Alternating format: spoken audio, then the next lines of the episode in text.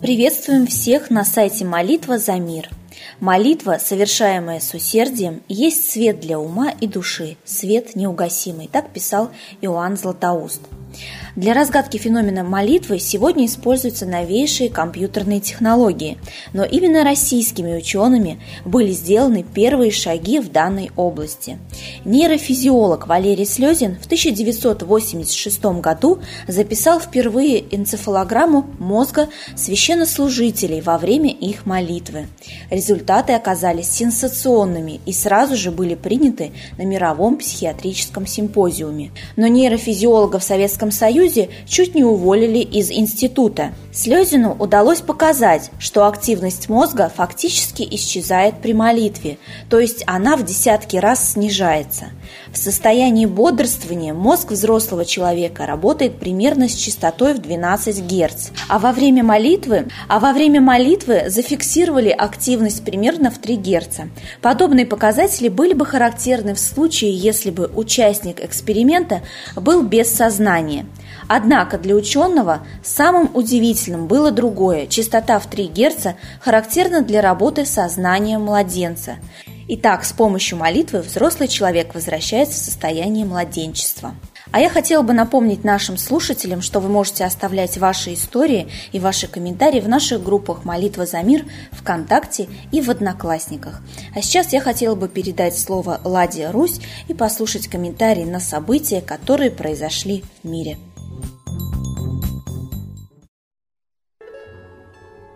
Уважаемые граждане России, внимание международной общественности и наша сейчас приковано к Йемену. Происходит парадоксальная, но типичная ситуация для международной политики. США по своей привычке провело цветную революцию своими руками, снабдив оппозицию деньгами и оружием и поставила на власть своего карманного президента. армия Йемена свергла проамериканского ставленника. То есть цветная революция, которая с успехом прошла в Москве в 1993 году, и Америка поставила Ельцина, которая с успехом два раза прошла в Киеве в 2004 и 2014 годах, и сейчас там Порошенко явно от Америки. Не удалась в Йемене. Армия такого маленького государства восстанавливает прежнего правителя, не проамериканского. И вот сейчас мы видим лицо международного капитала, которое создало организацию ООН только для защиты своей политики, а не для защиты международных прав. Потому что пан Гимун одобрил военное насильственное восстановление вот этого цветного ставленника Америки.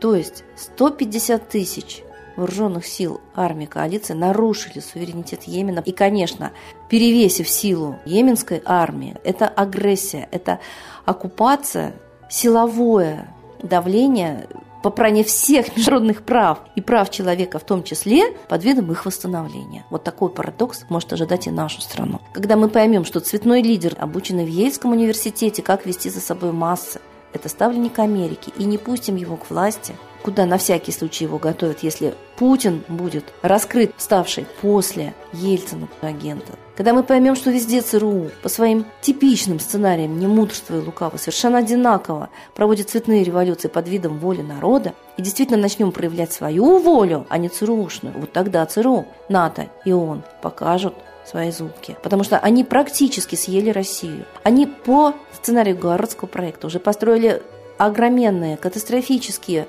путепроводы для нефти, газа и выкачивают и на запад, и на восток наши ресурсы. Мы же вымораживаемся и вымираем по третьему тому городского проекта завершения. Вымораживание городов стоит и исчезновение населения коренного с лица земли, а России с карты мира. Господа военные России, защитите свой народ – гарантируйте действительную демократию и действительно открытые, равноправные, конституционные, демократические выборы своему народу, чтобы он мог выдвинуть своих лидеров, а не ставленников США, которые проталкивают силы буквально операциями спецслужб, а не выборами. Мы видим только спектакль выборов, и уж как народ заставляет всеми правдами и неправдами выбирать тех, кого назначила власть. Мы после десяти прошедших выборов очень хорошо знаем.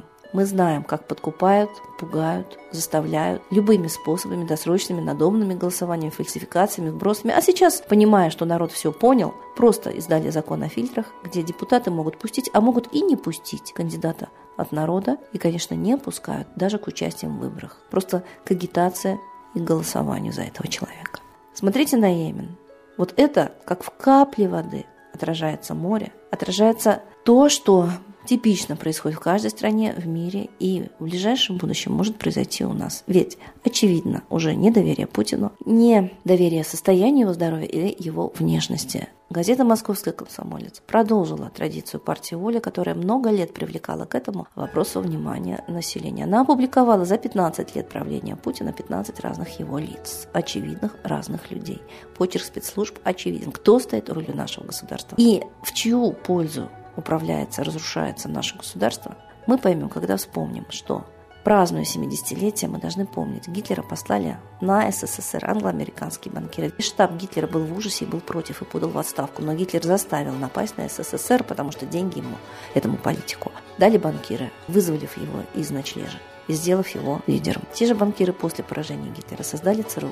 А ЦРУ создал Гарвардский проект изучения характера советского человека, психологическое, не военное, а шпионажное завоевание России постановкой на власть в стране своих лидеров, своих агентов. И вот сейчас мы понимаем, что в книге «Комитет 300» разведчик, изучивший архивы, видевший документы, утверждает, что Ельцин – это агент английской разведки Ми-6. Мы знаем, что Ми-6 создала ЦРУ, и вообще Англия является мамой Америки, полностью контролируя Америку. Значит, Ми-6 и ЦРУ не могли допустить, чтобы их агент передал власть не их агенту. Мы это прекрасно понимаем. Мы видели, как Ельцин с поклоном провожал Путина в свой кабинет.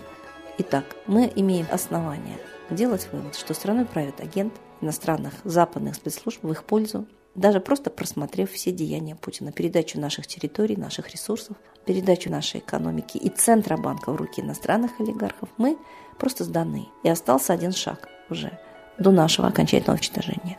Поэтому участвовать в международной политике, в политике внутренней, в своей судьбе должен каждый здравомыслящий человек. А нам промывают мозги по технологиям психотерапевтической линии, которая ведет психическую, психологическую войну, давят, пугают. Чтобы мы не двигались, а дождались вот этого смертельного взгляда удава, уже мы дождались, можем дождаться только когда он нас проглотит. Двигайтесь, объявляйте недоверие, требуйте досрочных, открытых, демократических выборов в своей стране. Берите пример – с тех маленьких стран, которые дорожат своей страной, своей родиной, своим народом, защищают себя и отстаивают нормальное, независимое, человеческое бытие.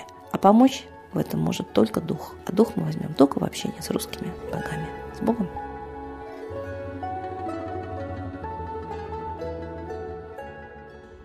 Спасибо большое, Ладе Русь, за комментарий. Я думаю, что для наших слушателей теперь ясно, за что нужно молиться. И сейчас торжественный момент – молитва за мир.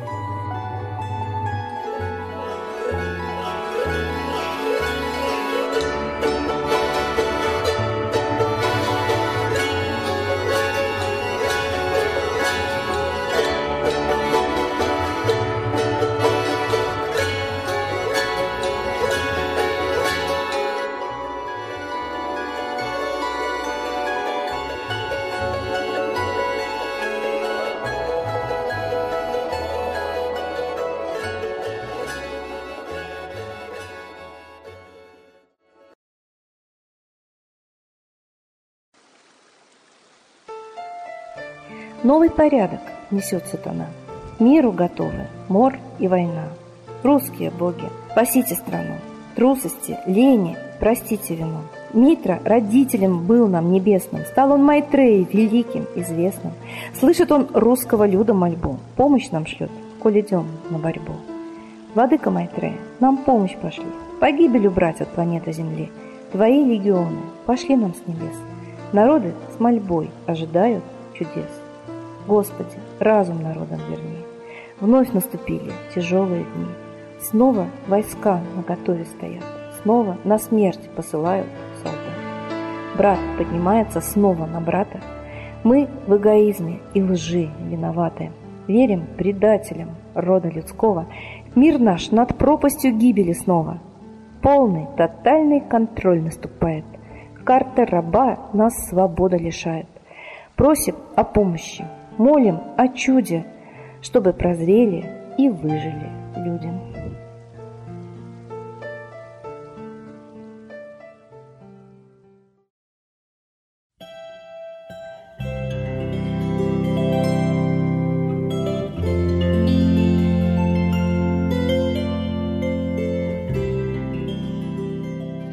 Спасибо всем, кто присоединился к единой молитве за мир. Ждем вас на следующей трансляции. Всего доброго!